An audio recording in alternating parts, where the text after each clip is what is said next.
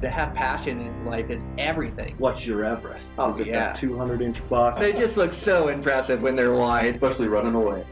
Welcome to this week's episode of Eastman's Elevated. It's like a think tank for outdoor activity. Sounds exactly like my hunting. Just always thinking about it, always trying to evolve it and make it better. Here's your host, Brian Barney. Hey, what's up, guys? Got a brand new Eastman's Elevated for you. So today on the podcast, I have back on my buddy Clint Casper. So Clint uh, resides in Ohio, but has fallen in love with hunting out west. Uh, every year he makes multiple trips out, uh, hunts mule deer in multiple different seasons, hunts elk, and and he's gained a ton of knowledge doing that and applying a lot of his whitetail tactics to hunting out west. And uh, so he's really paid his dues. Uh, made for a great conversation today. Uh, we talk about upcoming hunts. Uh, we talk about thinking outside the box, getting away from the pressure, and, and just the tactics uh, that you need in today's day and age to be consistently successful. So uh, I really enjoyed the conversation, and I'm sure you guys will enjoy it too. I want to thank my sponsors for today's show. I want to thank Eberlestock Packs. I've been using Eberlestock Packs for the last handful of years, and I really like the way they pack the weight, and and I like the the, the durability of these packs, and they, they hold up and do really well for me. So um, I've been using the, the little big top for expeditions. Uh, I've been using the, the kite pack for day hunts.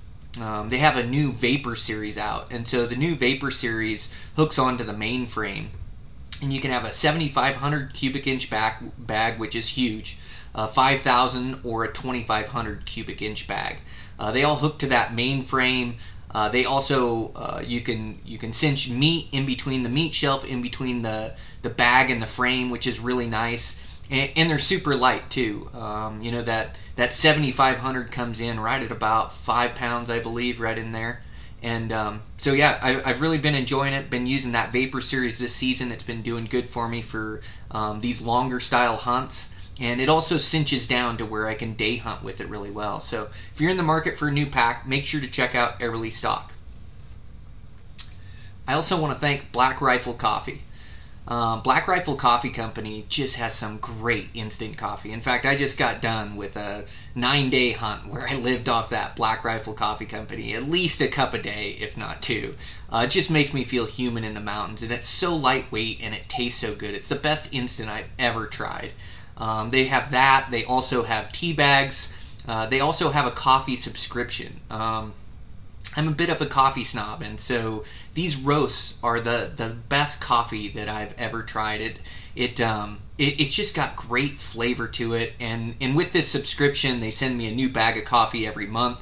Um, but try out some of their uh, some of their blends; they're just awesome. Um, Evan Hafer has done a great job with that that company. Uh, I really like the environment uh, of their workplace there. I visited there this summer, and uh, they're just great people that make great coffee, and so I love to support them there at Black Rifle Coffee Company.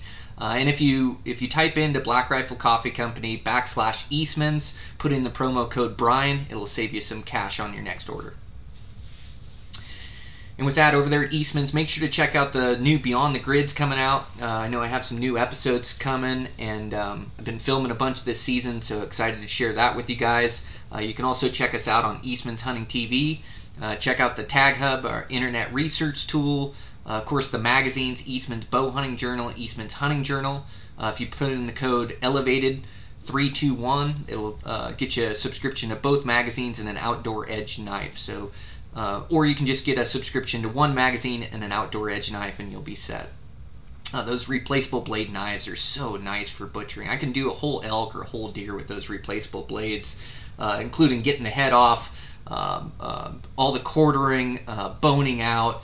Uh, they're just awesome. You always have a sharp blade to work, and those those elk hides are so thick that um, you know when you wear out a blade, you can just change out a blade. And I can do a deer with one blade. Uh, usually an elk, I use a couple, but uh, yeah, they're just a game changer. Um, love those blades. Love those knives. And with that, oh man, I mean, I just pulled in the driveway from a super adventure. So uh, just trying to get out this podcast to you guys, but uh, I do have a great recap. Uh, I did a live hunt with um, Dan on this past hunt. Uh, just an awesome adventure, and so um, be sharing that with you guys. Hopefully, get it out next week. I got to pull all the parts and pieces off my phone. So hopefully you guys enjoy those live hunts. Uh, that one with Robbie Denning last week was just solid gold. The one this week with Clint Casper is absolute gold. So um, just trying to put out that good content that. Uh, uh, that that, that uh, helps you with your drive as you're traveling to these western states to do your own hunts and hopefully gives you some information that'll help make you successful. Uh, so with that, let's get into this podcast. Uh, it's Clint Casper today on Eastman's Elevated, and I'm your host Brian Barney. Here we go.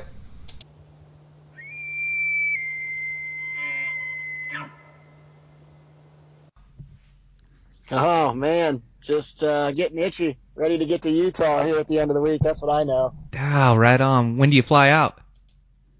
Fly out uh, early, early Friday morning, so I'll get up in there, get packed in, get stuff set up, be able to glass that night, and uh, kind of get ready for the shit show on Saturday. But I'm, I'm hoping I'm I'm off the beaten path. No e-bikes can really get to where I want to go, and I don't know. Me and Devin think it'll be pretty solid, so I'm gonna he's gonna pick me up and drop me off, and he's gonna go scout scout uh, an elk unit that his dad's got to tag in first couple days. And I think he's gonna get hooked up with me maybe like uh, Monday morning or Tuesday or something, and hunt for the last day or two I'm there before I fly back. Um, so yeah, man, just yeah, stoked to get out there and go play the solo game for a couple days. Copy. Those um those e-bikes are becoming a problem in different locations, huh? Oh man, over there, I mean, you just you got to get rid of, you got to get away. I mean, I'm gonna e-bike in, lock it up, stash it, and then go on foot a couple mile. Um, and you know, I mean, I just, I, from what I've seen, that's just how you got to play over there. I mean, you just you got to get where the bikes can't because everybody's where the bikes are. It's just um you know, and it doesn't matter where you go. It just Oh, seems for like sure. if there's an easy way to do it, that's the way guys are gonna do it. And you know, it's it's not like um like you say, you have to use it to your benefit. You have to use a rig. You Yep. know, there's places where I've used a dirt bike. You know, Yep. places where you can use an e-bike, and you have to use it to your advantage. But it just seems like um human nature is to take the easy way. So any place where you can use those. Other people can also use them, you know, and it seems to be like you like you get a lot of pressure in there. It sounds like that's the way it's getting to be in in Utah with those e-bikes. They're going to have to start to pass rules and laws against them, or at least you can't use them in the wilderness. So I guess the guys just got to seek out those places. Yep. And another thing that they did is, you know, they put that camera deal so you can't run bait and cameras over bait and all that stuff. So, I mean, that's really going to change the game too because there was a lot of the guys uh, and gals that was using the e-bikes to haul bait in. Um, and, and, you know, that, so that's going to change the game this year. I mean, there's a lot of people that I think were basically relying on the trail camera bait game, hang a stand or, um, a blind um, which is effective. Not that I'm not, and, and it was totally legal. So hey, I mean, more power to you. But now that you can't do that over there, that's also going to change the game because I think you're going to have more people um, trying to figure out some of these easy spots or easier to to get to spots um, that aren't playing the the the bait and the camera game. So I look for the e-bike spots to really really be overrun this year because a lot of these guys I think were you know trying to get off the path a little bit, run a camera, run a bait, hope not a bunch of people find it. And now that that's gone, you know, they're kind of back to the the old Indian ways of it's it's pretty much a spot and stock game now. So, you know, some of those guys um that's definitely going to change the game for them as far as, you know, well, they got to start back from scratch um, since that tactic's no longer a, you know a, a viable tactic. It's not legal anymore. So that ought to be interesting too to see how that all plays out. So I'm kind of trying to put all these pieces together in my head and find spots that are conducive to not a lot of people, or I should say, for lack of better terms, maybe like the lazier crowd. Um, I'm trying to stay away from easy to get to, you know, um, I want to, like I said, I want to utilize the e-bike, but only for a portion of what I'm doing. And then the other portion, I want to be able to hike into stuff, you know, use the e-bike to get part way or certain way, lock it up and then not return to it for hopefully a few days. And hopefully I got a buck on my back when I do get back. So that's, that's the plan in theory, Brian. That's, that's what I'm, that's, that's the golden, uh, that's my golden ticket I'm hoping to punch is it's all going to work out just like I just told you. You know what I mean? Yeah, um, guys, uh, like strategy is a huge part of it. Like trying to figure out where guys, uh, where guys aren't, because it seems to be that's where the deer are. I I notice like hunting those high pressure areas like that. Like, um, I know when I hunted it, you know, you can go scout it, and it seems like there's bucks all over those alpine basins, Yep. and they they Yep. feel that hunting pressure. Like once Oh, yeah. hunting season starts, or it's August fifteenth opener. You know, uh, oh, it's later this year in Utah, huh? Yeah, so th- it's uh let's see, was Saturday's the 21st, Oh, wow. 20th? Yeah, Okay. so yeah, so it opens up this coming Saturday. Yeah. Okay, yeah, it used to be the 15th, but Yes. um, yes. yeah, I noticed those bucks. They feel that pressure, and they just, you know, it's kind of like, um, you know, where I'm at here in Montana. Boy, once the rifle season starts, it's it's just a different game. The animals act Yep. different. Like high pressure animals will act different. You know, they they're still living in there. There's still the same amount of bucks and things. They just um they they tighten up their program. They they're, Yep. they're not seen as much. You know, they drop down and use more cover.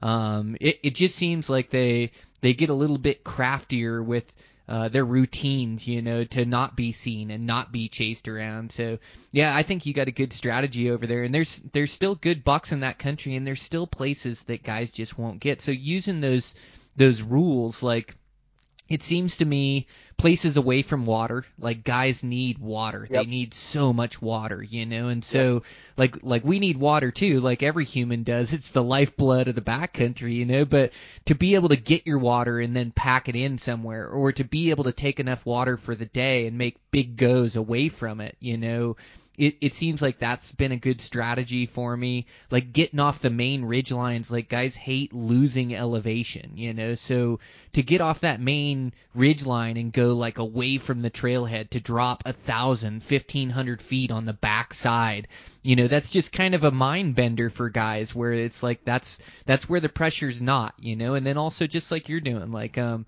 you know, using that e-bike to get in on trails, and I've I've done the same thing and used dirt bikes to get in on trails. But the key is to not hunt from that thing. You know, the key is to use it as a tool. Just like you say, park it, lock it up, and then go hiking. You know, and it it's like effort.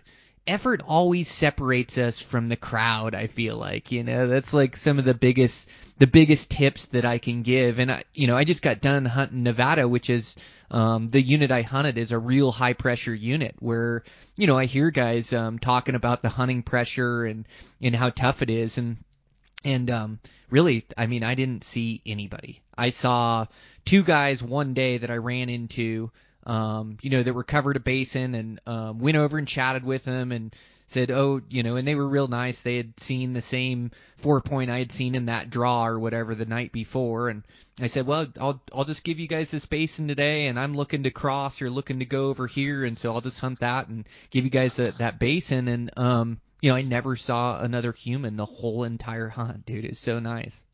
Yeah, that's that's awesome. Um, it's really nice whenever you can kind of figure out a little a little nook in the cranny per se, and and find some area to yourself or or, or very few people. And yeah, you're right. I mean, the the area I'm going to, I mean, it's it's pretty uh, you know, world renowned as far as you know. It seems like every year there's a really good buck that's killed from it, and that's brought a lot of publicity to it. And there's been a ton of them killed over the years, and so there's a lot of guys that, you know, come and hunt out of state, in state, and everything else. And like you said, you've just got to, you know, uh, persistence and effort, you know, are going to pay off. I mean, like uh, you were saying, a lot of guys, I feel like they do want to take a little bit of maybe the easier, the easier path or try to figure out a way to maybe kind of, you know, cut corners. And, um, that seems to be just the natural mindset, like you were saying, of, of a lot of people. And, you definitely got to try to factor that into your game plan. And, you know, I've tried to come up with a couple, you know, plan A, B, C, D, E. And, and, you know, I like having a multiple plans and, and having confidence in those as far as, you know, well, if this one doesn't work, here's what I'm going to do next. And here's where I'll camp and this is what I'll do. And that just seems to really keep my mind straight and keeps my head in the game and keeps things kind of in perspective for me as far as, you know, when things kind of go array or they go wrong, I know I've got backup plans and I know I've kind of got something to fall back on and I'm not just shooting a shot in the dark. And I think that's important because a guy like me that lives in Ohio that goes to Utah or Wyoming or Colorado or wherever I'm going, you know, I don't have the benefit of, I mean, yeah, like, you know, I, I'm lucky to an essence of, I've got buddies that I've got some really good friends live in Utah that can, you know, point me in the right direction or have been up there and done some scouting or, you know, like, so that's a huge benefit, like being able to, to share info with buddies and, and lean on that. But at the same time, you know, when you go in solo, it's like, well, you're there now and what was happening a week ago might not be happening now. And then some of these plots I'm totally blind. I don't have time to go into them like my, my Colorado hunt this year. Totally new unit, totally new area, never been there. Um, besides e scouting, that's, that's all I've got to go off of. So, you know, those plans to fall back on are important because when you get out there, you know, what, what it looks like and what it really is is two totally different things. And for me, it's like, you know, you don't want to waste a ton of time. 10, 12 days sounds like a long time to be in a unit by yourself, but really, man, they start ticking off quick. But before you know it, you're on day six, then you're on day nine, and then you're at your last day. So I really try to just utilize plans no matter what I'm doing, and it's it's fun to hunt different types, you know, of units. I mean, yeah, it's awesome to be in a unit where you see no people and it, you got it all to yourself, but it's also fun, I think, to try to figure units out that are pressured and that are and that are more heavily hunted. You know, it kind of makes you a well-rounded bow hunter. I mean, you've got to learn to adapt to the different challenges and the different things that are there. And, you know, I mean, I definitely, uh, I kind of like doing both, you know, and this year I'm going to have, I'm going to have kind of a good mixture of that, you know, um, different hunts and more pressure here, less pressure there type of thing. So it's going to be fun to kind of see how, how well I can adapt to those changes from state to state that I'm in and hunt to hunt that I'm on here in the next upcoming weeks. But, uh, it'll definitely be a, definitely be a challenge nonetheless, no matter which end of the spectrum you're on. But right off the bat, it's going to be a highly pressured one. So we're gonna we're gonna go in swinging for the fences right off the rip with with a bunch of other big hitters.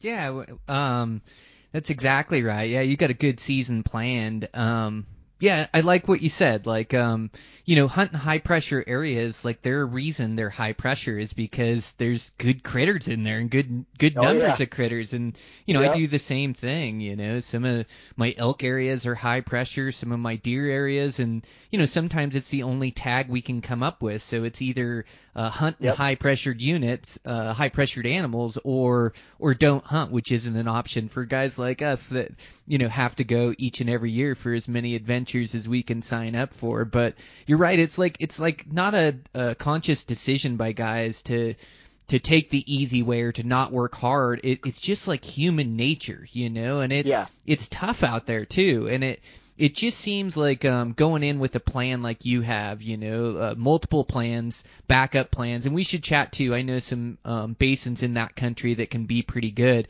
and and what I found too is like I was hunting up there and I would see guys that would work the ridge lines, but they're just Yep. not doing the little things as well. They're not being at the right vantage points at the right time, or they may be on the ridge line and be glassing down in those drainages, but they're not sitting down really picking it apart. And those gray bodied deer in the high country, they hide as well as any deer out there. Like some Oh, of those gray deer in the rocks or gray deer in the sage. I mean, I can remember instances this past week where, you know, I glassed for 20 minutes. In fact, you know, the, the, the buck I shot, I was sitting there for 25 minutes glassing two of us with the best optics looking all over this hillside and, and, and then finally found that buck like in the open in the sage, you know, he was just one of the older gray bodied bucks that was just really tough to see. So like I find like doing the little things makes a big difference and and knowledge is power too. It's like you've been successful on these hunts and been hunting, you know, paying your dues on high country mule deer now for um quite a few years and so like you you learn what features to look for and and then you're sitting at the right places at the right times. And then you know for me too it's just effort. I never would i like the day before i killed my buck i did a giant day. Like uh uh over 13 mountain miles which you know doesn't sound like a lot of miles but in the mountains it's huge and then we had like 5000 elevation gain and loss vert that day and oh so man, the- that is a big go. That's yeah, a the next go. morning, the next morning we were tired, we were worn out, yeah. we were out of water, had to go grab water, but I was still up early. I was still up before light. And then when we went, we went and checked this drainage and couldn't find him and it was like, man, I know the answer to this thing. It's it's big effort again today, and so we did another back-to-back huge jet day and, and worked way out this ridge line, bunch of elevation gain and loss, and and wouldn't you know, at the last basin that we checked in the the afternoon, evening, way away from camp, you know, miles away from camp, all of a sudden there's a good buck. You know, it's like Yep. effort pays off in the end, and those little things and that knowledge pays off in the end, and you can be highly successful in these high pressure units, and it's places where we can get tags every year. Well, and that's the thing I think too. I think in today's day and age, like you said, you know, tags are getting harder to come by. Guys are going to have to adapt um, to hunting high pressure, you know, areas and being in that scenario because, you know, I'm sure back 15, 20 years ago, there were hidden gems, there were spots. You know, this is before onX and before, you know, um, Go Hunt and, and, and all the different ways now online. You know, you guys at Eastman's put out, you know, a ton of stuff online and, and via the app and um, the MRS and, and, you know, before all that, I feel like there was definitely, you know, you could get away from people easier and, and tags were easier to come by. Some of these units, like in Colorado, for example, when I first started applying years and years ago, you could get in some of these really great archery spots on two, three points. Now that same area, heck, you better have eight to 10 to even have a, you know, a decent chance to get in there. And, and, and it might even take you 12 to, to for sure get it, you know, so that in itself, I think that's really changing the game where, you know, people are going to have to learn to adapt to that. And if you want to hunt every year, like, like you said, guys like you and us, I mean, that's just what we're going to do. You, you've got to figure it out and be able to be proficient with hunting in and around other people and, and how to do it, um, and be successful at it. And I think a lot of that boils down to just getting in there and doing it. I mean, you know, it's, it's a, it's a way to, it's a way different world hunting a unit where you only run into a few people or no people and then you switch gears and a week later you go hunt a unit that's just overrun with people. And typically you know that's sort of how I've got hunts every year that go one way and then hunts that go another way. But I feel like both those you know they've got their pros and cons but more and more and more it's starting to be one-sided on. You're you're seeing more guys and you're seeing less tags and harder tags to come by. So these over the counter easy to draw tags in highly pressured units is going to allow a guy like me to hunt every year and I mean, I'm never going to not bow hunt mule deer and elk, so I'm going to want tags every year. That's just all there is to it. So I'm not, you know, I, I get pretty aggressive on getting tags every year. I, I, it's going to be hard for me to say, well, I just won't hunt Colorado for seven or eight years until I can draw that one tag. There's just no way. You know, I've got to find ways to hunt on second choice and, and yes, still try to build points in a way, but also still be able to find tags and hunt. Um, and that's just part of today's day and age and you know kind of part of the world we live in right now but it's definitely a good kind of skill to have in your back pocket is to not be afraid or not be intimidated by these highly pressured units because realistically that's kind of the trend of where a lot of states and a lot of places are going is you know harder to come by tags and more and more guys out there enjoying what we all love to do. And, and I mean it's double edged sword. It's great that the sport's growing and there's a lot of people doing it but then it's also not so great when you park a trailhead and there's 30 trucks and trailers and horses and, and guys packing in and you're like, oh man, I didn't know there was a concert playing today, but I've been there, you've been there, you know, and that's just, it's just kind of what it's like, you know, you're like, oh man, I didn't, uh, yeah, didn't know, uh, didn't know the concert started today, but that's just how it is sometimes. It is, you know, it's um and I just find too that that there's there's still great opportunity out there and there's still great Yep. critters out there and there's still Oh, the yeah. chance for adventure and to go have your own experience and I also find that it you know that it's not the tag you have it's the skill set you build like the, there's Yep. opportunity in these units for for good critters you know and sure maybe some of the over the counter easy to draw tags maybe they don't have uh, 200 inch bucks in every basin or what, but there's opportunity there for good mature bucks, good mature bulls. And I also find Yep. like these high pressure elk areas, like elk don't call in as easy. They've been called to, they've been chased Yep. around. Like you got to take the hunt to them. And so you're, you're right. It's, it's a, it's a new day and age and it's the information day and age with all this information out there, you know, we, we just have to be good at all the parts uh, of, of bow hunting, and that's not only shooting your bow or being in great physical shape. That's all the map research and study and game plan- planning and strategy, and, and then it comes down to executing your game plan as well as getting out there and and not letting the hunting pressure get to you running into guys and going, well, that's fine. They're going to hunt here. You know, there's still plenty of places to go where it's big country or, you know, I know I can rely upon my glass to turn up more critters. I know that I have the smarts to be on the right vantage points, but it's showing up to the trailhead and being undeniable and having a good skill set and, and then just cutting those legs loose and going for it, not letting anything stop you or detour you. Like you, you run into guys in places, but even in the highest pressure units, the the animals are going to be where the humans aren't. And if you can find those pa- places and those locations, uh, find the those uh, you know those zones of pressure or, or lack thereof pressure, like you're gonna get into critters and you're gonna get chances. And most of the time when I find critters, like I don't do any combat bow hunting. I'm never racing guys to a bull or racing guys to a buck. You know, even in the highest pressure units, it seems like once I find them, you know, it, it's up to me and up to me executing my stock to kill that bull. And sure, every once in a while a stock gets messed up by somebody or they didn't know it was there or uh, you know, maybe they're going for it too, or who knows. But for the most part, hunters are pretty good people, you know, where uh, you can work some things out, you know, just like I did with these two guys that I ran into on this hunt. And I, I think they probably got a stock on that really nice four point buck that I would have shot. Uh, but that day, you know, to to be honest, they were on the vantage point before me. I was checking at some other spots before I got there, and I actually turned up another buck in a back basin uh, that I got a pretty good play on. That was a great three by four that you know had this giant 180 plus inch frame, you know, really wise, super impressive. And so, you know, I let those guys have that basin and have that four point that I had located, but I continued on, went and found a new spot and found another buck, you know, and so like like it works out, but you just can't be detoured in your in your cause, you know. It's it's to to give up earlier to let it discourage you is to admit defeat, you know. And I I mean rightfully so. It is discouraging when you run into boot tracks or you run into guys. Like you want your own experience out there, but you just got to adapt. It's like a, uh, one of the most powerful tools we have is a adapt, evolve, and overcome. You know, and it's like our uh, the way we can think and theorize is our biggest advantage as as humans, and and you just can't be detoured by by pressure or any of the hurdles or obstacles that you know you're going to face on a tough backcountry hunt.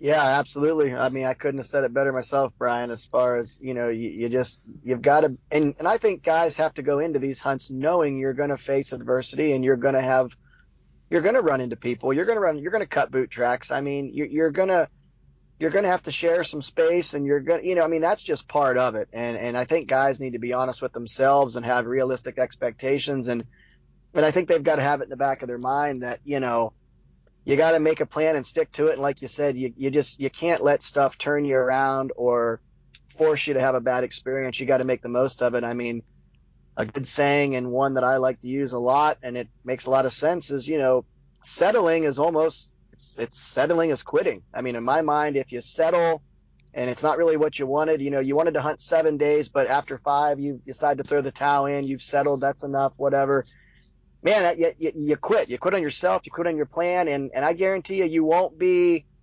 part way home, and you're going to really, really regret that. I've done that one time on a hunt years ago in Colorado, a solo hunt. I cut it short, a day and a half. I was just, I was just burnt, and I thought I just didn't have it left, and I was like, you know what? It's just time.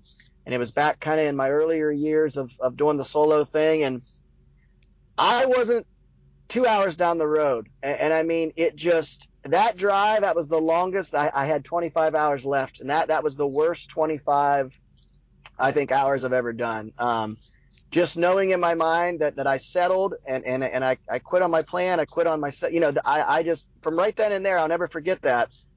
I made it a point to that was never going to happen again. Absolutely no way was I ever going to go down without swinging for the fences to the final last ding of the bell um, there was just no way. I was never going to have that feeling again of, man, I let myself down here. Um, I settled, you know, and, and settling is quitting. That's just that's just how I look at it. It's how I view it. And I think guys need to really keep that in the you know, in the forefront and don't put that in the rear view as far as, you know, you, you've got to strive for what you set out for. If you said, man, I'm going to do eight days, do eight days. Even if you go down swinging, you're going to feel good about it. And, you know, if you can go back out and spend your time and execute your plans, but you don't punch a tag, you're learning and you're adapting and you're figuring it out. And I mean, you know, that's all knowledge. I mean, failure's knowledge and in the backcountry or, or even on like truck camp hunts or whatever it is, you're, you're, when you're out there doing it, you're never at a loss. You're learning something. You're gaining, you know, you're gaining knowledge. You're figuring out what works, what doesn't. I mean, a lot of my failures now I look back and I'm happy. At the time, I wasn't happy that they happened, but looking back now, without those, I wouldn't be kind of where I'm at today as far as just the mindset and, and some of the knowledge I have has come from falling flat on my face and getting kicked right in the teeth. And I mean, it, it sucks at the moment, but when you look back, that's what's made me get better at map study or get better at um, shooting long range or uh, figuring out how to traverse terrain. You know, I really struggled in the rocks in the high country when I was um, younger. Um, not really scared, but just really didn't know how to navigate that because in Ohio we just we just we don't have that kind of stuff here. So, you know, I had to get over that kind of that fear, I guess you could call it, or or just get over um, I needed to get comfortable being in uncomfortable situations, and that was one of them. And now I feel pretty confident. I've killed a really good buck way up high in the rocks, and, and was able to, you know, traverse down to him and get him killed and get him out. You know, and and it's, uh, but I failed at that. You know, for two years in a row. That that was a determining factor in my not having a tag punched. Was I got into rocks, um, got up into those cliffs way up high in Colorado, and man, I I just really kind of kind of got lost per se, and and I had to get better at that. I had to figure out how to traverse that. I figured I had to figure out how to read maps and look at rock formation and figure out where I can go, where I couldn't, kind of where my skill set was, and adapt and get better. And man, that was all from failure. And now I feel pretty confident. You know, I mean, I wouldn't call myself a a freehand rock climber by any means, but I mean, I do feel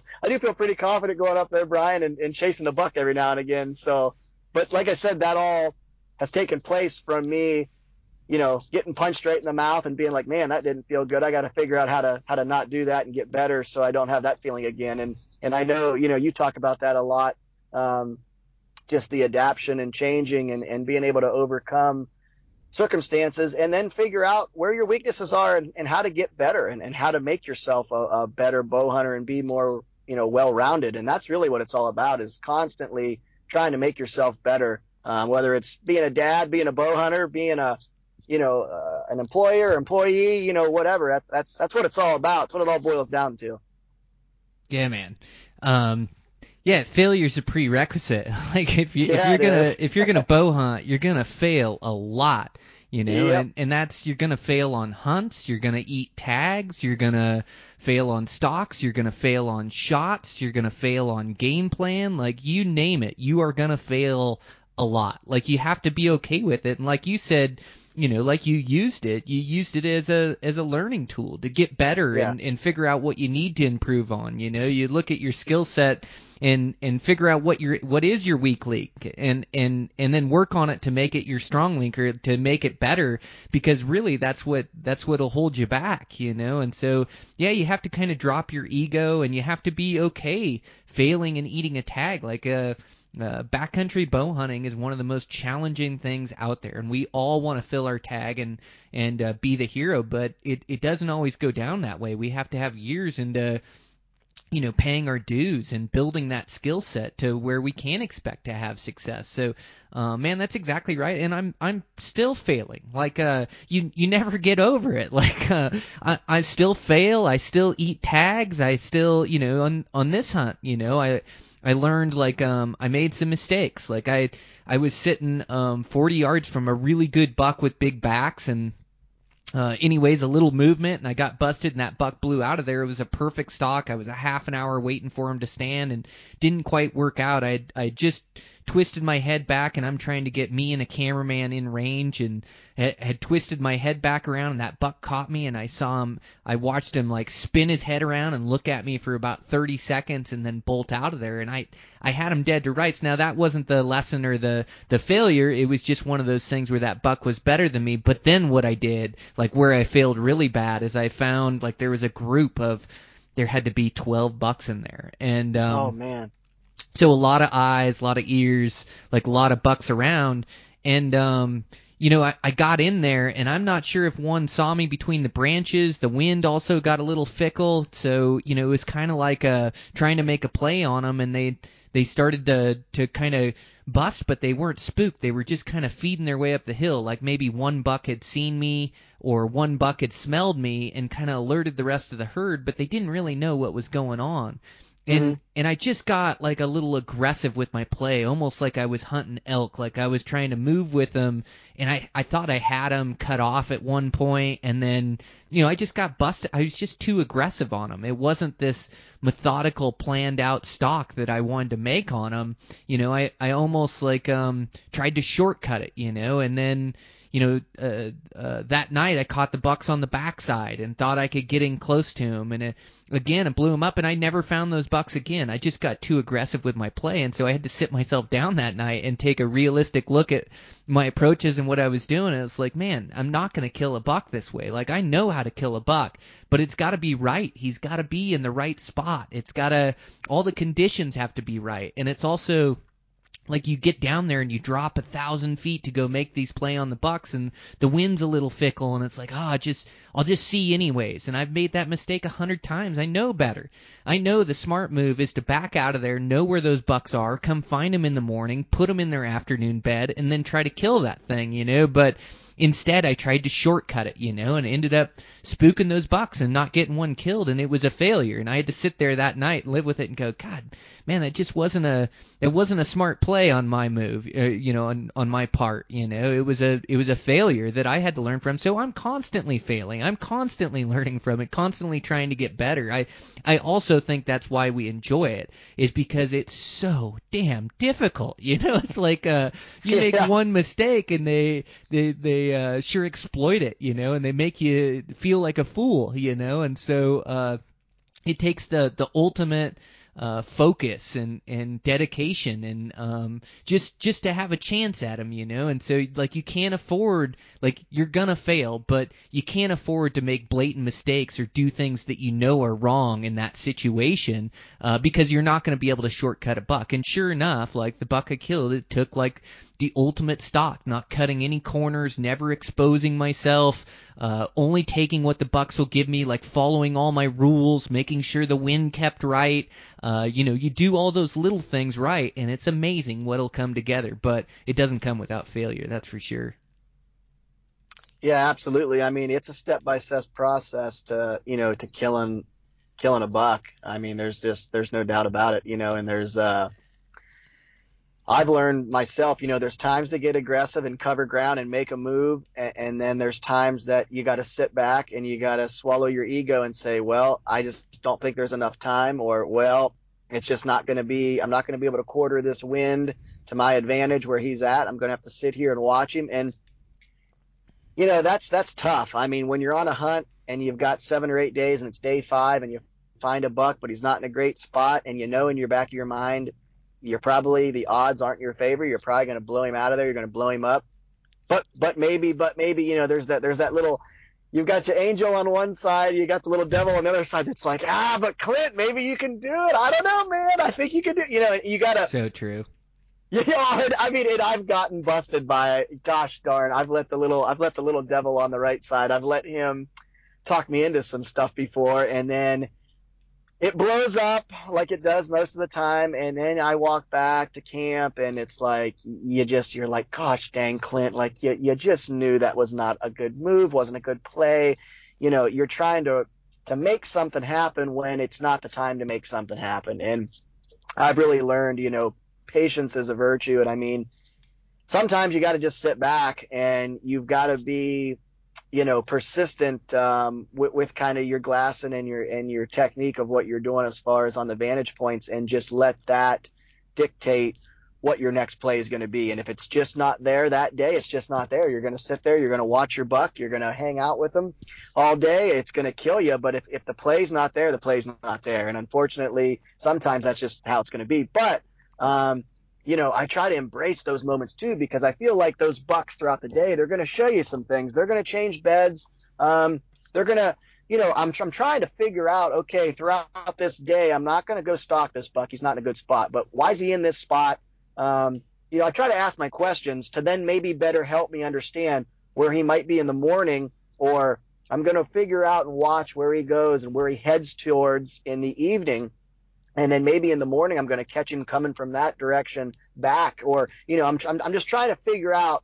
Okay, if I'm going to sit here all day and I'm basically going to watch this buck or quote unquote babysit him, I want to try to figure out as much as I can. You know, does he does he like to bed off away from the rest of the bucks? Is he by himself or does he like to bed in tight? You know, I'm just trying to gain as much knowledge and make the most of it. Uh, yeah, it's frustrating to sit there because, you know, gosh, we all want to go in a stock. We all want to go, you know, that's the exciting part, you know, to strap the bino harness up tight and, and, and put your pack, take your pack off and man, I'm going to grab my bow and okay, here's my plan. Here's my play. You know, that's what we all want to go do. But sometimes, man, you just, it's just not the right place. So then I'm trying to, I've learned to try to, you know, you don't want to sit there and pout the whole day and be, you know, quote unquote, kind of upset that you're not getting to go make a play. You, got to use it that time wisely. And I'm trying to figure out, okay, why's the buck here?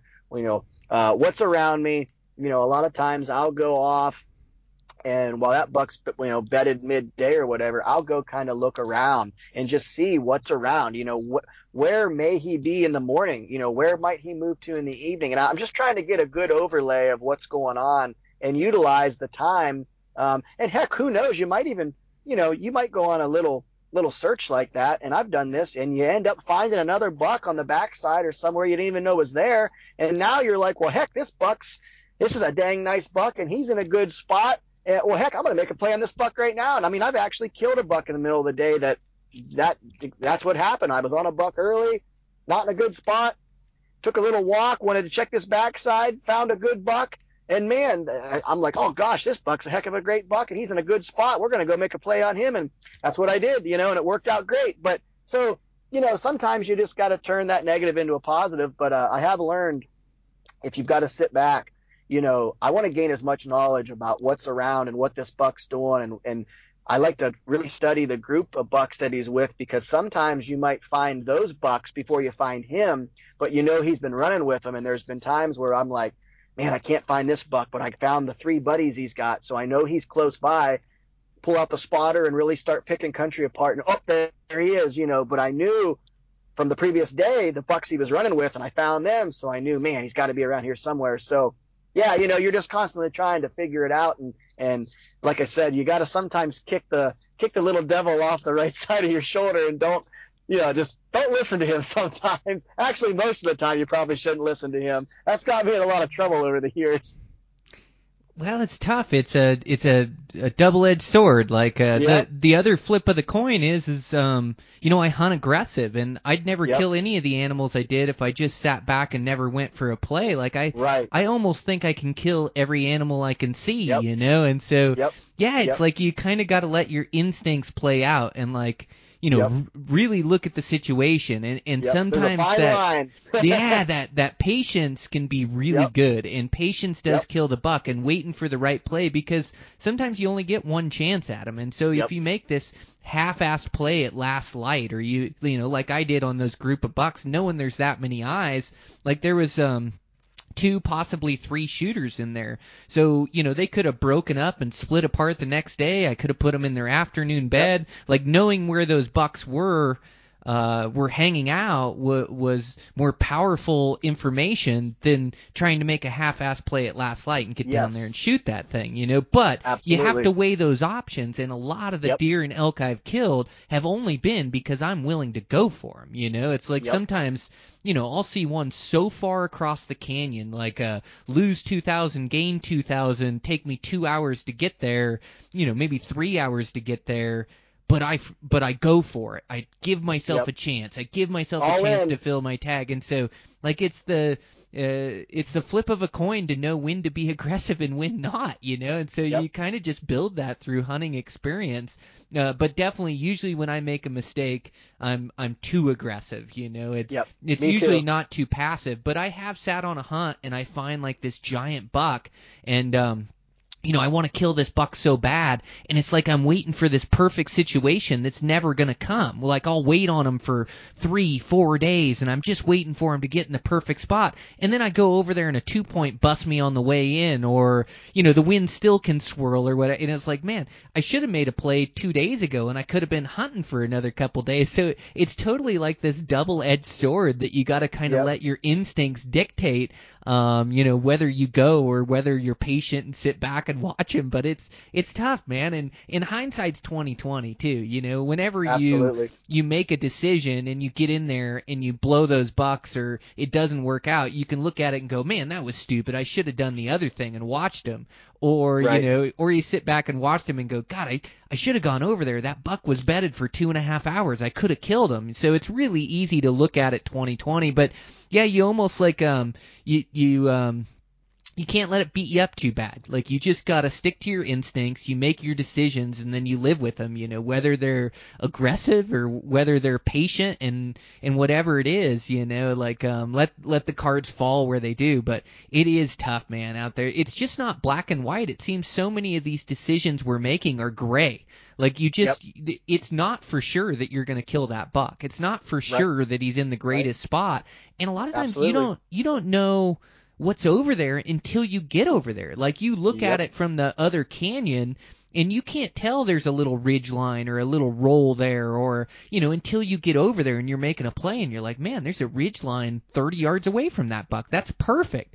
And you almost don't know until you get over there sometimes, you know? So, man, it's, it's just tough, but I think you just, um, like uh, uh, we've argued both points, and I think you just got to let your instincts kind of guide you along the way, and then learn from your mistakes, you know, because you're you're destined to make them. Yeah, absolutely. And, you know, I touched on it whenever I was talking there a few minutes ago. You know, you've only got so long. So when, when a good opportunity is there and you feel like, man, yeah, I think that's pretty solid. I'm the, t- I'm, I'm the guy where if I feel like, yep, you know, that's a pretty solid play, uh, man, I'm going because pretty solid or pretty good or good. I mean, that, that to me, that's worth going. You know, I mean, if I look at it and go, man, I just, yeah, that's probably not gonna, ah, yeah, the odds are not even close to my favor.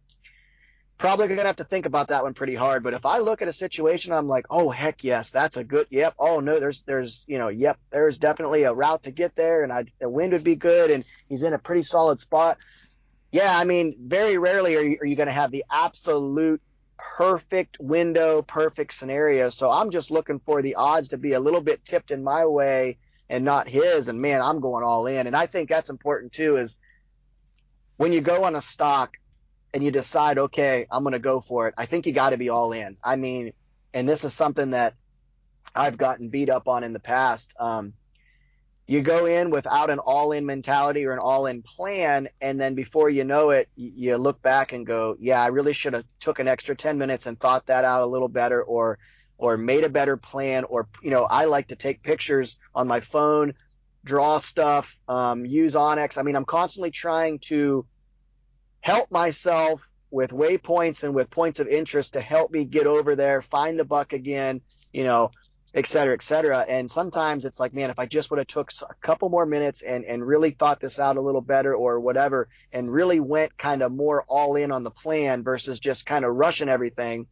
that would have paid, paid off in a big way. And for me, I feel like, you know, guys need to, you, you, you got to be all in. I mean, I treat every stock like it's the last stock I'm ever going to make in my life. I mean, I'm all in. Like this is it. This is this is the last play I'm ever going to do. Right now, right here, this is it for all the marbles. And I, I think that mentality puts you in a different zone, puts you in a different mindset. I think when you go 110%, you're all in mentally, physically, like just you're you are in the moment. There's absolutely nothing taking you out of it.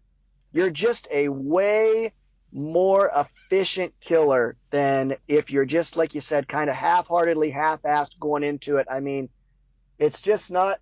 It's just not the. Uh, it's just not the way to do it. You know, you you got to be all in when you can be all in, and and when you decide I'm going to go for it, man, you just got to go for it, and you got to make the best of it. And I think that will pay off for guys.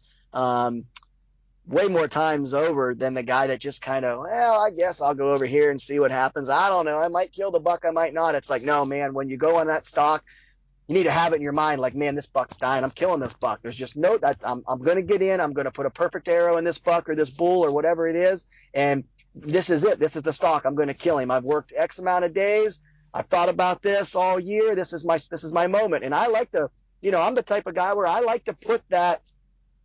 I think that pressure and and being in that moment um, knowing how hard I worked for it and how much I've thought about it, that, like I said, that makes me like hyper focus in on what I'm doing. And, and I, I love that. That's what, man, I got goosebumps just talking about it. That, that's what really gets me going is, is that, okay, I'm all in. This is it. Now's the time. Here's the stock. And, and having that, this is my last stock of my life mentality. I just think more times than not, that'll pay off, um, for the guy that, that's just kind of half-heartedly going into it. And, and I mean, I've been on enough hunts with you, I've got to watch you and Dan, you know, you guys flip the switch, you know, when it goes from we're glassing, we're looking, we're putting a plan together, and then you decide you're strapping up, you're grabbing your bow. All right, fellas, here we go. I mean, I can just see it. I've seen it on your face. I can see it in your posture. Like it is 100%. I'm all in.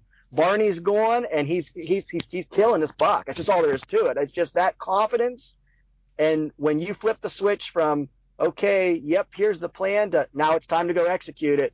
It's just that's kill mode. And I mean, you watch your you watch your most famous athletes, your Michael Jordans, your your Tom Brady's, these guys. I mean, when the spotlight's on and when it's time to shine, they're there. They show up and they live for that moment. And I think it's like that in bow hunting too. When you get your opportunity and it's time to go, um, man, it's time to, you got to go all in. You just, you, you got to be living in the moment and be ready to, ready to make it count when you get your opportunity. That confidence is a killer. Yeah, dude. So spot on. Yeah, uh, uh, you do have to be all in. You have to be clutch, and that's not only clutch on the Yep. shot, but clutch on the stock. And and Absolutely. like just the way you described it, that's exactly right. Like um, half-heartedly never kills anything, or if you don't believe you can kill him in that spot, you're never going to. And it's Yep. doing all the little things. It's it's doing whatever it takes on a stock. So if that calls for crawling, you're crawling. If it calls for belly crawling, you're belly crawling. If it calls for standing still for an hour, you're standing still. Like you're you're just um uh, you're you're never giving yourself away. You're never giving up the element of surprise. You're you're doing whatever it takes in the moment, and you're never you're never risking the stock. You're never risking where that animal can see you approaching, or like, hey, this might work. Well, might work never works, or hardly ever, anyways. You know, it's like you you have to you have to uh, and you make these game plans on the stock, like you mentioned, using onX and taking photos of the hillside. That's super important. On one of my stocks, like I used the photo that I took, or one of the couple photos that I took, multiple times to realize the couple rock formations through the timber down to the to the dead tree with all the dead limbs. Like it had a bunch of dead trees and stuff at the base of it, and then they're right in that timber patch. And sure enough, I was able to figure it out. But it definitely looked different when I was over there. And then it was the little things, taking my shoes off, you know, to to be extra silent in this last approach, you know, to get in like the winds had calmed down a little bit or we didn't we didn't really have many afternoon winds that day. Like it was maybe three to five miles out an hour at best and i had a good wind. It just wasn't strong enough to hide my approach but you know i was able to move in 20 yards from the does and 40 yards from this buck without him knowing i was there. And and you're right it is being all in on that stock and you just um if you think you're gonna get busted or think he might see you he's gonna see you you know? And it's doing the little things like gosh, I mean, I remember this one play where, you know, we're we're moving around at these deer and we come to this opening and we're I don't know, maybe 600 yards away from these deer. Now, maybe I could have gone across that opening, but it just wasn't worth risking. And so instead, I have to climb 500 feet up the mountain after I've already climbed all day long. It's like the last thing I feel like doing, and it's not, I'm not moving any closer to the bucks. If anything, I'm moving away from them, and it's taking me more time to go in, but I know that's the right decision because if I shortcut and I go across that meadow, chances are they're going to see me and they're going to blow out of there, you know? And so Yep. it's doing all those little things and whatever's necessary to put yourself in range. And, and I think just like you described, those, those all in moments being clutch and then having confidence in your plan and confidence that you can get in close.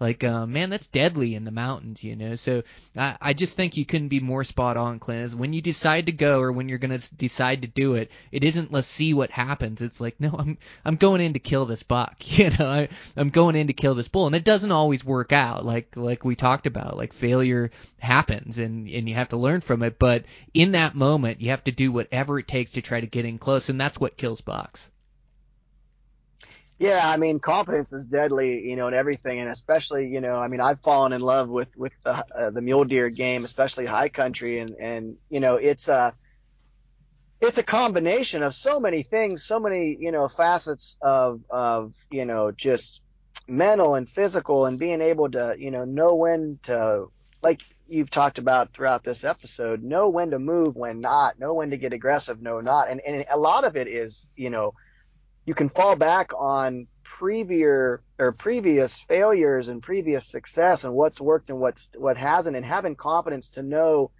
okay i can make a move now. Oh, oh, oh nope nope. Okay that's that's far enough. Now i got to sit. I got to sit back. Let's see what the buck does. You know you constantly checking the wind and the thermals and just you've got all these things running through your mind but you get to a point where you've done it enough where you've got confidence and you're able to slow it down. I think a lot of guys you know, when I was younger, I could get in tight on big whitetails and I'd figure them out. I'd figure out how to, you know, where to put a stand up or where to ambush them at. But where, where I failed was the final step of getting an arrow in these bucks. And it's because I didn't slow the moment down. I would rush things. I would make a move too quick or I'd get back to full draw and I would hurry up and let the pin find hair and cut it loose. It's like, I, you know, and I, need, I needed to slow down – the final 10 seconds. And, and I, I had to really work at that. And it, unfortunately, then it took me screwing up on some really, really giant whitetails, um, to learn that. But fortunately, those failures have now led into success for me. And I, I, I look back at that and I use that on like these stocks for mule deer. I mean, there's just times where you got to move and be aggressive and there's times where you're not. And, but but it's just it's just so fun everything that comes together. You know it's almost like the stars have to align for some of these stocks to go right for you. And i mean oh i would hate to see the amount of failed stocks i go on throughout one course of a bow season but gosh darn it's just like you know every one of those stocks i think back and i'm like oh i was all in. I mean there was no doubt I was killing that buck or that bull, or maybe it's a turkey, maybe it's a whitetail, whatever. I was killing it. There's no doubt. And even though it didn't work out, it's still though in my mind that animal was killable, and I was going in to get it done. And even though I might have failed, uh, something happened why I why I failed, and you got to figure that out, you know. And that's what's fun about mule deer is, I mean, it's just uh, the places they take you and the things you get to see and do and, and, and to just encompass all that goes into a successful mule deer hunt, especially the high country. I mean, I just don't think there's anything quite like it. And it's grabbed hold of me so hard. Uh, I hope it never lets go. I'm sure it probably won't because I've just been eating up with it. You know, it's just, uh, it's one of those things that, man, it's, it's, the failures almost make you love it even that much more. And then when you do find some sweet success, it's like it just means so much to you. But I was so pumped, uh, you know, when you killed that buck there in Nevada, and and, and you know, I was I was doing stuff, I was working, and I get this oh, photo message from Brian Barney, and I knew, man, I knew. I'm I'm thinking, oh gosh, dang, Barney got it done. I couldn't wait to get that thing opened and see it. You know, I was so pumped for you, but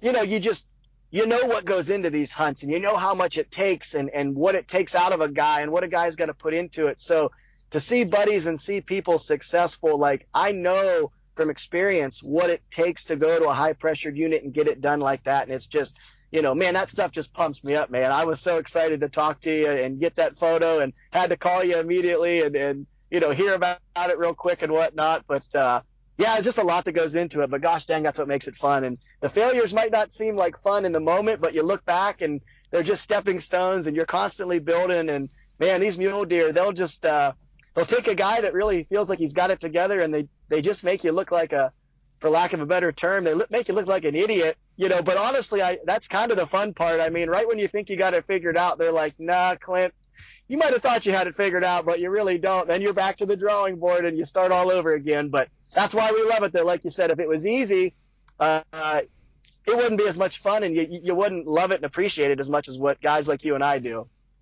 Yeah, that's exactly right. I, I loved what you said about that last 10 seconds. That that final Yeah. that final uh, approach or the the final minute or 60 seconds really determines whether you kill that buck or not and that those final moments in there and you mentioned like finding fur with your pin and bucking the shot. Like that oh, never Oh, ends man. well. And the difference between a good and a bad shot is is literally 1 to 2 seconds. It's like Yep. it, it doesn't make any difference in the grand scheme, but there's this this overwhelming feeling to get this arrow off and get the shot and Yep. and and get the shot off whether you hit him or not you know you just want to Yep. get a shot and it's like once you can slow that down and then you know the closer you get to that animal the slower you have to move and and then when you're in range like that's where that patience really pays off uh, of not just trying to rush this shot in a bad angle or when the buck's looking at you like really waiting for that buck's head to be down really waiting for the right angle the right opportunity to draw your bow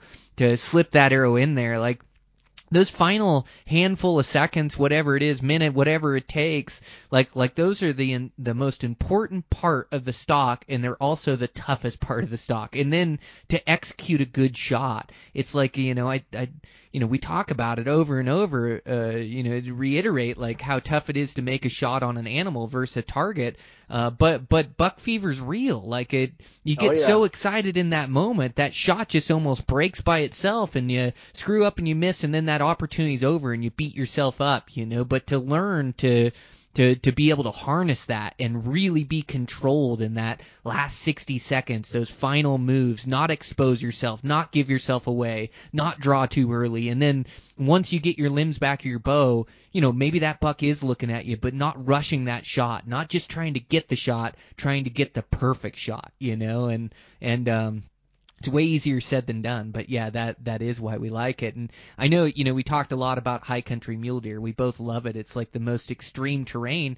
It, it's also some of the most difficult terrain to be successful. And I think, like, you know, as we were talking earlier about um, uh, human pressure and zones and being able to adapt, like I think you know some of the new wildernesses or new high country hunts are some of these places where guys aren't hunting as much in the the foothills and in the the the breaks and the badlands and the you know the the desert and um desert mountains and desert flats and like uh, you know I really enjoy hunting these mule deer in all different habitats as I know you've uh, been growing as a mule deer hunter as well, like hunting these deer in different places and being successful in different habitats. And as much as I love this early high country season, there's so many great seasons. Like the the rut, you got to hunt the rut last year. The rut is special, you know. That's Oh, another gosh, yeah. great chance to kill a good mature buck, and it's like hunting any animal during the rut is just so exciting, you know. And mule deer are no different. And sure they're not as predictable and you got to worry about the does and they're moving and you got to be pretty aggressive and things can fall apart but man there's some great opportunity out there for bow hunters to take advantage of all these places. And you know and and to be honest a lot of the places I'm looking even the hi- though the high country is my forte and I love going there each and every year to as many different you know states and units units as I can I mean, to be honest, I'm looking at early season in different locations in like the new wildernesses, you know, the places where it is there are lower deer densities, where there there aren't as many hunters, or where deer can grow up to be bigger, and there's nothing, you know. Uh, you kill a 200 on the desert floor all the way to the top of the the high country, and so I think seeking out some of these different locations and different seasons uh, is pretty smart for guys too. And I know you know, I like to hunt that the pre-rut as well. Like not many guys are hunting in October. It's one of the toughest seasons Right. to hunt deer, but uh Yep. I got some spots where they stage up for the rut where the huntings can be actually better than the rut, you know, because the bucks are still kind of hanging together and they're they're feeding out, you know, either with a couple other bucks or by themselves and they're more patternable and so like I think taking advantage of um you know all the different seasons and all the different habitats of these mule deer is really advantageous you know if you love to chase them uh, like we do Oh, absolutely. That that rut hunt. You know, last two years I've killed good bucks um, in Utah during the rut, and I've also hunted early, and I've also hunted. I, I did an October hunt two years ago, um, and man, just absolutely got my teeth kicked in. But wow, did I learn a lot. I mean, just as far as you know, secondary living and, and kind of those secondary ridges and, and trying to hunt them in the timber more or less and, and just oh I mean it it that has kicked into play now on these early season hunts like where I think a lot of guys get frustrated that some of these bucks get pressured, they get boogered up, they head into the timber and they're only coming out into these little basins in the morning and evening for a little bit feeding and that's it and then they go back into that timber. You know i spent eight nine days um, trying to figure out how to do that and you know really struggled in the beginning and then sort of found deer and towards the end of the hunt I, I was a lot better at it than i was in the beginning but now i use that even on these early hunts when i lose bucks and i know they've went into timber i fall back on that and i'm like okay well They've went down into some secondary living. They went down in the timber. I got to change tactics. I got to change glassing points. I got to change kind of how I'm looking at country and where I'm looking, where I'm hunting, uh, the open basins and kind of the, you know, the, the, the upper top of the high country and even just a little below it, closer to tree line. That's just not where they're at right now. They're actually kind of down in these sparse little pockets and there's just little kind of little mid up meadows and hidden spots that they're coming out in. And that's kind of where they're, you know, concentrated at now. And by me hunting different seasons and, and hunting different types of states and different places, you know, I've, I've been in Idaho with Dan and we hunted the foothills and, and done a bunch of the breakup country there. Um, you know, and then you, you go and you hunt like Montana or you hunt Colorado, you hunt, you know, Wyoming and Utah and it's everyone's, every place has got their kind of pros and cons and different type of terrain and different environment, but you can still blend and take things from one hunt, bring it over to another. And that's what I've tried to do is try to be able to be as well rounded as I can be hunting mule deer because you never know when you need to pull out a play out of your playbook from, you know, basically a hunt that you didn't think was going to come in handy on the hunt that you're on, but you're like, man, I've been here before. You know, gosh, I need to figure out how to hunt these bucks down in the timber. Um, okay, I've done that before. Now, what worked, what didn't, and you, you kind of fall back on that experience. Um, I know for me that's that's definitely come into play before, and I was really happy that I had those moments um, of failure in the past, but I could fall back on what worked, what didn't, and then try to figure it out in the present time. So, like you said, it's and it's fun. It's fun to hunt. You know, um, obviously the high country is beautiful, and and that's such a prestigious you know place to be early on. But man, the the the breaks and the foothills and that lower elevation, lower country, you get down in the desert. I mean, it's it's just as you know, there's beautiful portions of those hunts and there's different pros and cons and it's you know some stuff's easier some stuff's harder so it just makes it you know it's just another adventure another challenge and i mean it's all fun it's it's all a great time um, you just got to make the the most of where you're at and and in today's world like you said some of these tags are being it might be easier to draw at that desert or, or a, a foothill tag versus the high country. And if that's going to up your odds or your chances, I mean, that's the way to go maybe in that unit or that state is to look at some of those tags. Maybe there's not as many people hunting that, that type of terrain feature or whatever the case may be. So yeah, you've always, you know, you, you brought up a good point, Brian. You've always got to be looking to, to try to kind of go out of that comfort zone and, and go out of your box and, be well rounded and, and hunt them in different types of terrain and hunt them in different seasons. I mean, the rut, like you, you touched on and I've touched on. I mean, man, everyone thinks I'm nuts. I leave Ohio, even with a buck tag still in my pocket. I've been leaving Ohio in November and heading out to Idaho or, or Utah or, or whatever, trying to get tags to hunt the mule deer rut. People think I'm nuts, but I'm just like, man, go try it. I mean, that's about as fun as it gets to watch those muley bucks run does around and fight and chase and you're constantly on the move, constantly, you know, using your glass and then taking off and, and you, you, you've got to be aggressive because they're moving so much. Like, oh man, I don't know if it gets any more fun than that. I mean, that's about as fun as it gets. I've really fallen in love with that. And I know you love the rut too. So, you know, we've, we've both kind of, uh, we went back and we went back and forth on that before. Uh, you know, we, we both love that, uh, that run and gun rut style uh, game that gets played, you know, during November and stuff. Yeah, absolutely. Well, and, and um, just like you stated, like you know different habitats different seasons it all makes you a better bow hunter and and all Yeah. those skills transpose and you're able to use them in different places and you know to to me and you that the high country is the most extreme terrain it's it's also Right. the biggest challenge you know it's Yep. like um so so you got to sharpen your skills you know as much as you can before you get there and you know the truth of the matter is is really you can hunt mule deer all the way from August till January so if you love them like we do you try to take a, as much of a, advantage of uh, of- in as many different seasons and places as you can. And and yeah it just sharpens your skills. Experience is the best teacher. So the more stalks you go on the more places you hunt the more places you figure out where deer are located and and why deer are doing what they're doing uh just just the the the more well-rounded you're going to be. And and also the the better chance of success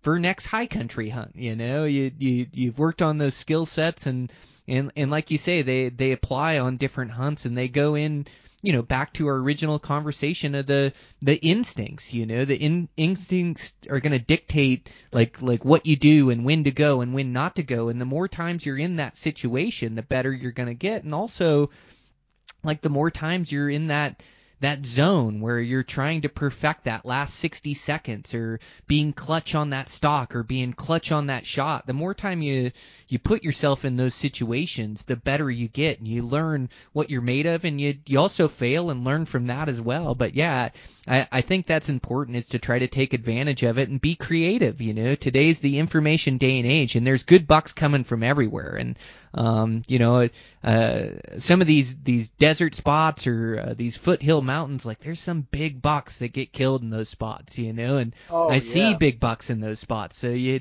you have a real chance at them, and they're they're still super challenging. You know you're going to face adversity no matter which hunt you're on. Like it it may be a little bit easier terrain in the foothills or uh on a rut hunt, but you you may have the cold to contend with. Like trying to hunt in below zero temperatures with a bow and arrow is not easy. And so you're always going to have these different challenges and even like you know, roaded areas that are vast tracts of land, like 300 square miles, where you use your road a lot to identify where the populations are before you dive deep into country. I'm still doing so many miles in that country like that. Oh yeah. You know, one of my Montana spots, you know, is a backpack spot where I mean, I I push the limits of like what I I mentally think I'm I'm able to do. Like the some of the canyons I go across and the miles I get away from my my vehicle is almost mind bending at times. Like it, it's pushing my own limits, and that's just in these this easy foothill country. Uh, but uh, you, you know you can make it as hard as you want to, and if you if you really seek out big deer, big deer are away from pressure, and so you have to find ways to do that. But it isn't always you know 15 miles back or 20 miles back. Like sometimes, just like we were stating, you know, like sometimes it's uh, in those high pressure areas, it's diving off the main ridge line. It's diving, you know, on the opposite side of where your truck is and losing 1,500 feet of elevation, just doing stuff that guys aren't willing to do. And pretty soon you turn up bucks. And then also, you know, uh, making sure that, that you're, you're, um, you know, doing, doing those little things like being on those vantage points and not only being on them, but being on them at the right times, you know, and, Yes. and really being good with your glass to pick country apart, you know, like, like all that stuff you know it it pays off in the end you know and so uh, it's just it's just super fun that you know um we're really fortunate that we found what we absolutely love to do and it is wild like uh dude you live in one of the best whitetail spots in the country and Yeah. and you're so good at hunting those whitetails and for so long you're so dedicated to them and not that you're not dedicated now like you kill a slammer buck every single year where it's not easy to do uh, you work really hard at it and you grind at those whitetails and you know i think you get like a lot of your skill set came from hunting those whitetails a lot of your being clutch in that bow range uh, a lot of uh, the chess game that you play and then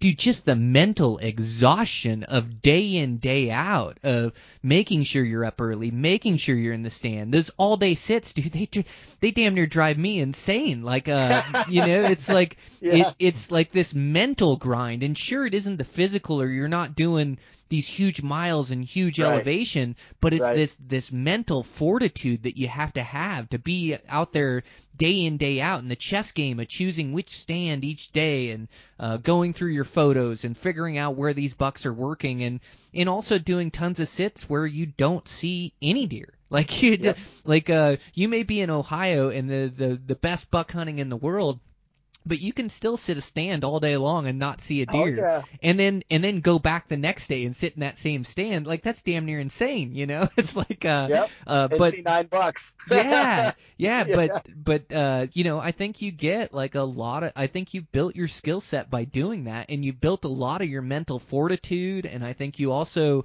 have built in like you you've been able to be successful quicker because you've been able to transpose those skills, that mental toughness, that being clutch in the moment. You've been able to transpose those to mule deer and to elk, and and and it's why you picked it up and you've been so successful doing it. Don't you think like you've been able to use those skills towards uh, hunting out west? Like it's different. You've had to pay your dues and you had to learn western hunting, but the, but I think those skills have really helped you out. Oh yeah, no, absolutely. I appreciate the kind words, but you, you're you're spot on. I mean, I fall back on that a lot. Um, you know, success and failures that I've had turkey hunting and whitetail hunting here in Ohio, and then traveling out to public and hunting Kentucky, hunting Illinois, hunting PA, hunting these different spots, figuring out things in the whitetail and turkey woods, and then transposing that clear across the country and going to my, you know, Montana or Wyoming or Utah, Colorado, wherever it may be. Um, I fall back on that. You know, I mean, there's a lot of times where I have to hunt 60, 70, you know, even 80 days, um, in a stand or not just a stand, but different stands to try to kill one specific buck here in Ohio. And I mean, it's a grind. I mean, it's hard to keep yourself mentally in it, but I know what it takes and I know what the payoff can can be if a guy can mentally and physically stay in the game out west. And it, I fall back on that mental game with whitetails. I mean, there's a lot of seasons where I start the end of September when we open, and our archery runs clear to the first uh, Sunday in February. I mean, I've killed a lot of bucks in January, and I've hunted September, October, November, December. Now it's January 19th, and here I am. I finally get my opportunity to kill a certain buck. I mean, I've done that more times than I'd like to count. And I mean, a grind mentally, um, oh, it, it was, you know, it's crazy the amount of hours I've sat, you know, in stands and played the camera game and, and racked my brain and lost sleep and, and, but I know what the payoff is. And I know if I keep at it, I keep at it, I keep at it, I'm going to get my opportunity. It's never a question of, um, if I'll get an opportunity, it's when. I'm always waiting on that when. When's it going to be my chance? When's it, you know, and, and I, I just have that confidence because I know if I pay my dues and put my time in, it's going to happen. And that's how I really look at these Western hunts. And I go down swinging. I mean, are there times where I don't get a shot? I don't get to punch a tag? Absolutely. But I've got that confidence to constantly be looking for the when. When's it going to happen? Is it today? Is it tomorrow? Is it in two days? Is it in five days? When? It's going to happen. I just got to find I, I just got to keep going because it's going to happen. I'm going to get my shot.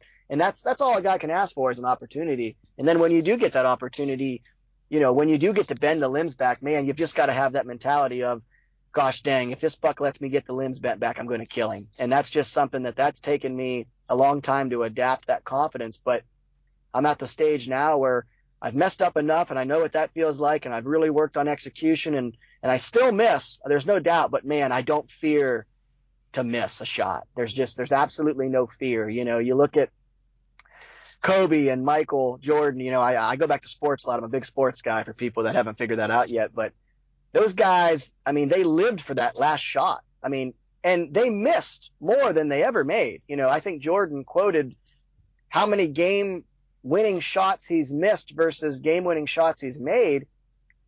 I mean, it's not even close. But the point is, is he was never afraid. He wanted the ball every time. In his mind, he was going to make every one. Did he make every one? No. But he had that confidence. He never was afraid to take that shot. He wanted that shot. He lived for that. And that's how I look at it now. Am I going to miss? Absolutely. Um, we're all going to miss. That's just part of bow hunting. That's part of archery. That's part of any type of shooting you're going to do. You're going to miss your mark. But man, you just can't be afraid. You can't let fear creep in and, and take away from it. You've got to have the, gosh darn, if this buck lets me bend the limbs back, I'm going to get him killed. And that's, that's really, you know, I've tried to, I've worked really hard to adapt that confidence and adapt that into my own game. And it's really um, allowed me to make some great shots, and it's allowed me to really up my percentage on punching tags. Is you know uh, carrying that confidence around is is just it's deadly and it's it's a killer tactic to have in your back pocket. But it you got to pay your dues and you got to miss and you got to learn from your mistakes. And unfortunately, I've had a lot of that over the years. But that's why I'm where I'm at now today. You know, that's gained my confidence and I've worked to get that where it's at.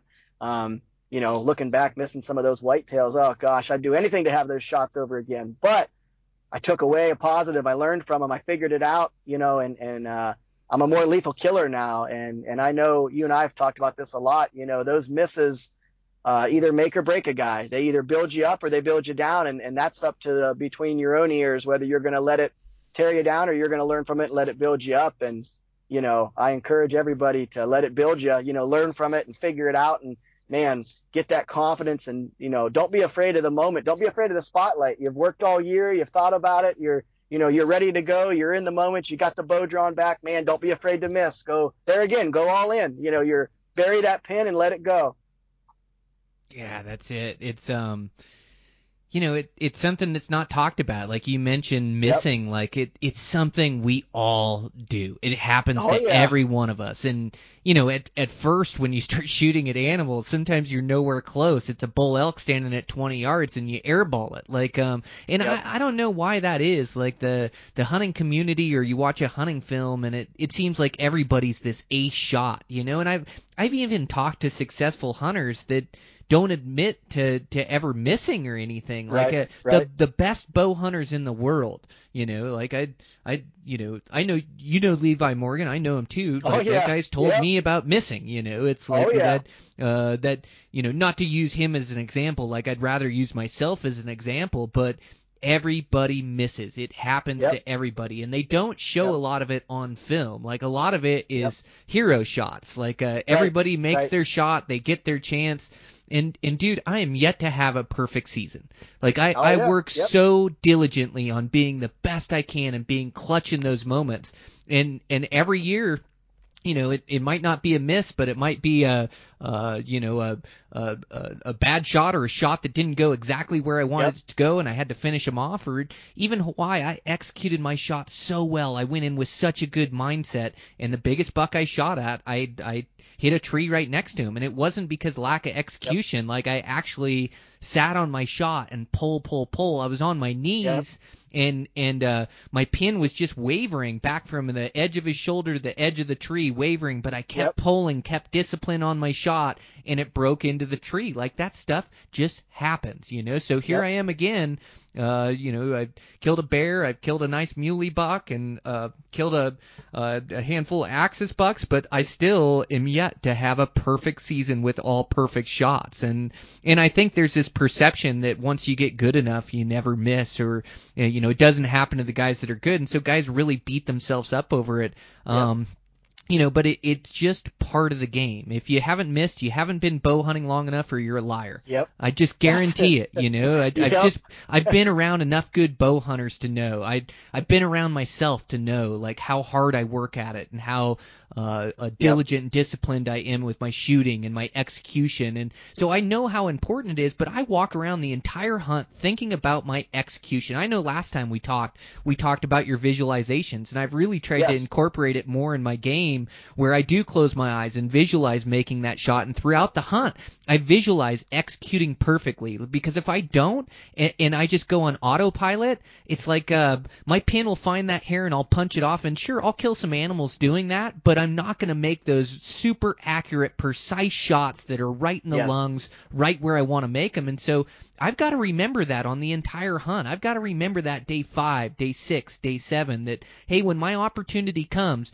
remember what you have to do. You remember what your job is. You remember how to be clutch, you know? Because if I lose focus for one second, you know, it's like I, I can make a mistake like anybody else. And just like you're stating Jordan or Kobe or Tom Brady or any of those guys, like, Yep. um, you got to believe in yourself and believe you can make that shot. And I think I heard Joe Montana say that that he doesn't remember his misses or he doesn't remember throwing the interceptions. Like he remembers, you know, he he makes a mistake and then he gets over it and he focuses on the positive, you know. And so like I just walk around thinking about how I'm going to execute that perfect shot, but none of us are immune to it. So it's like don't let the TV fool you.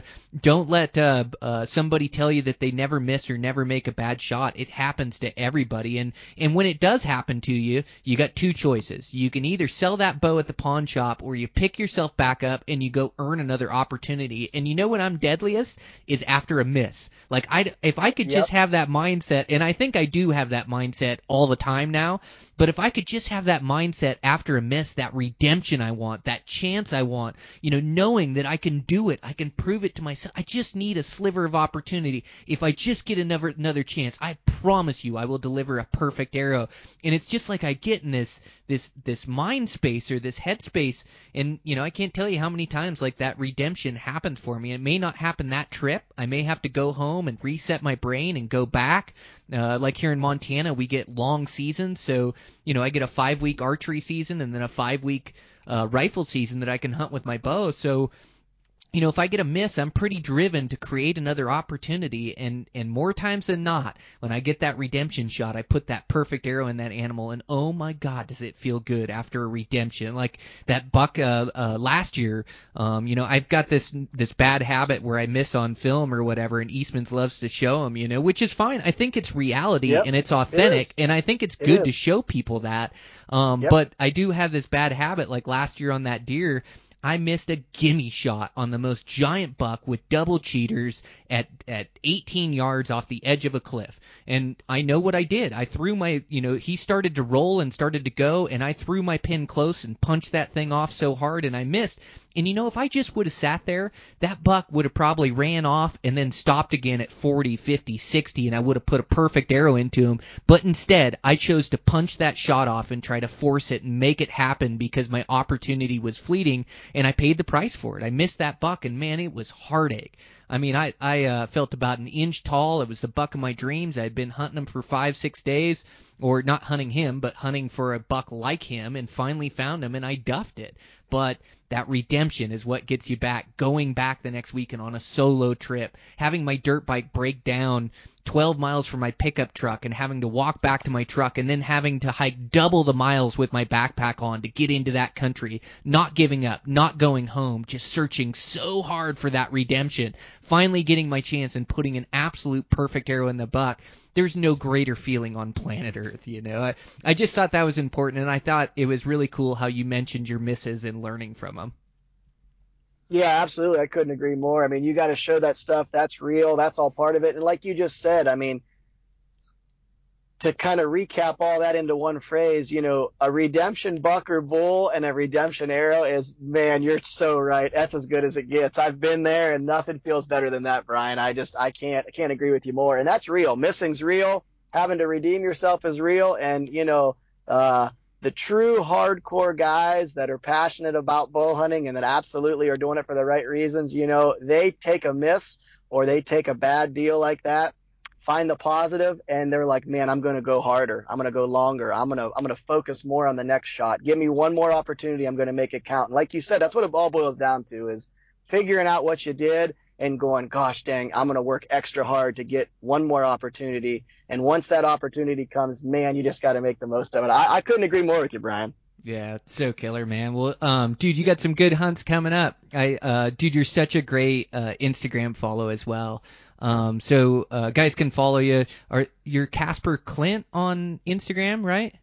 Yep, yep. Casper Yep. Clint on Instagram, Yep. and then just Clint Casper on Facebook. I, I try to, um, gosh, in today's world, I, I, I, I I'm more on Instagram than I am Facebook. I Facebook gets a little crazy for me from time to time with, with all the stuff going on. But yeah, Instagram, I love to try to keep people involved, stories and, and posting stuff and just kind of my life and, and where I'm at, what I'm doing. And man, I love to share it. I love to see everybody's content. It's so fun to see guys' success and, and to, you know, to learn off of other people, guys and girls and whatnot. And man, I sure do love following along on your adventures with the Eastman's Elevated page and then your personal page. And yeah, it's been, uh, it's been a heck of a lot of fun to uh, to follow guys and, and get. To, I've got to know so many good people from you know from Instagram and from social media, and can't thank enough people for following you know me and guys like you and supporting the podcast and both of us write, supporting the writing and stuff. You know, do a lot of writing over there at Petersen's Bow Hunting, and man, yeah, it's just crazy. It's it's fun to you know meet people and, and, and get to connect via the social platforms. Yeah, um, it, I like write. I like reading your articles as well. Um, dude, you you write more about uh, western hunting than you do about whitetails in a whitetail magazine. It's pretty cool to see. yeah, that, that is kind of where I'm at now.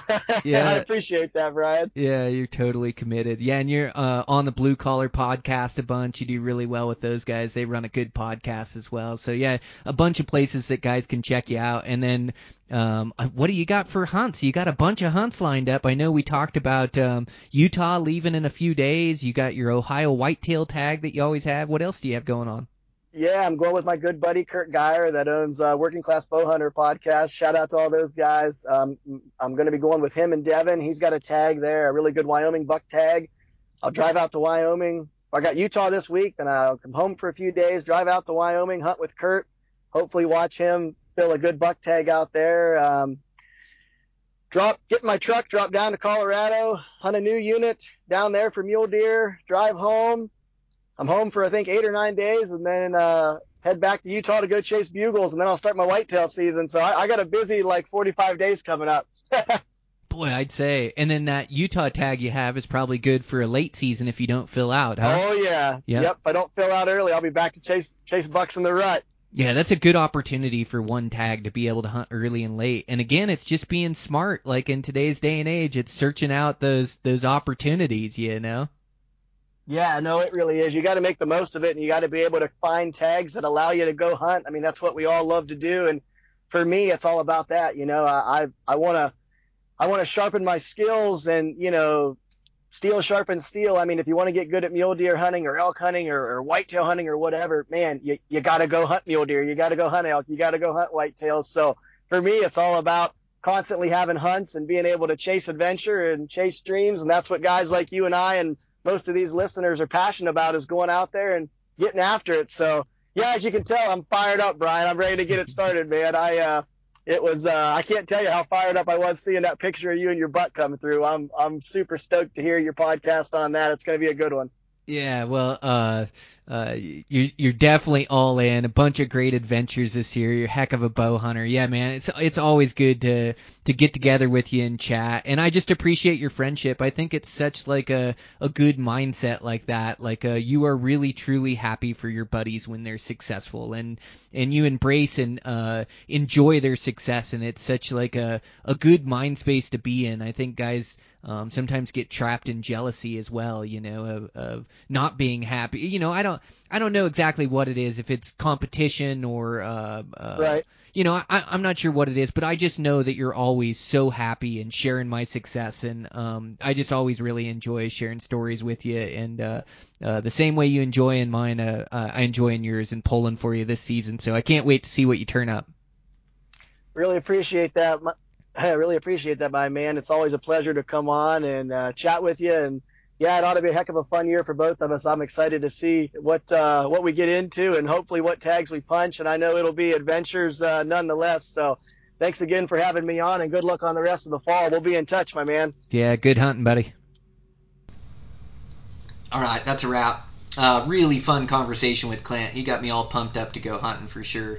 Um, yeah, guys, uh, he's going hard this season. I know he's been after a really good buck there in Utah. He's continuing after him right now. He did help his buddy in Wyoming. I saw they harvested a mule deer there. Uh, so we just talked to him the other day. Um, he's doing good and fired up and hunting like a madman, like he should. But uh, I always really enjoy him on the podcast, and I, uh, you know, I, I, I like having this. Um, I like having these reoccurring guests on that are buddies of mine, and also these new guests. Uh, so I'm going to be working hard to be getting you guys some really good recordings here coming up uh, during hunting season. So uh, be working hard on that on on my end. Uh, thanks again to Black Rifle Coffee Company. Thanks to Eberlestock Packs, all our sponsors. Thanks you guys to the for the support. Uh, remember to, um, if you get a chance, give me a, a rating and a review on iTunes. That always really helps.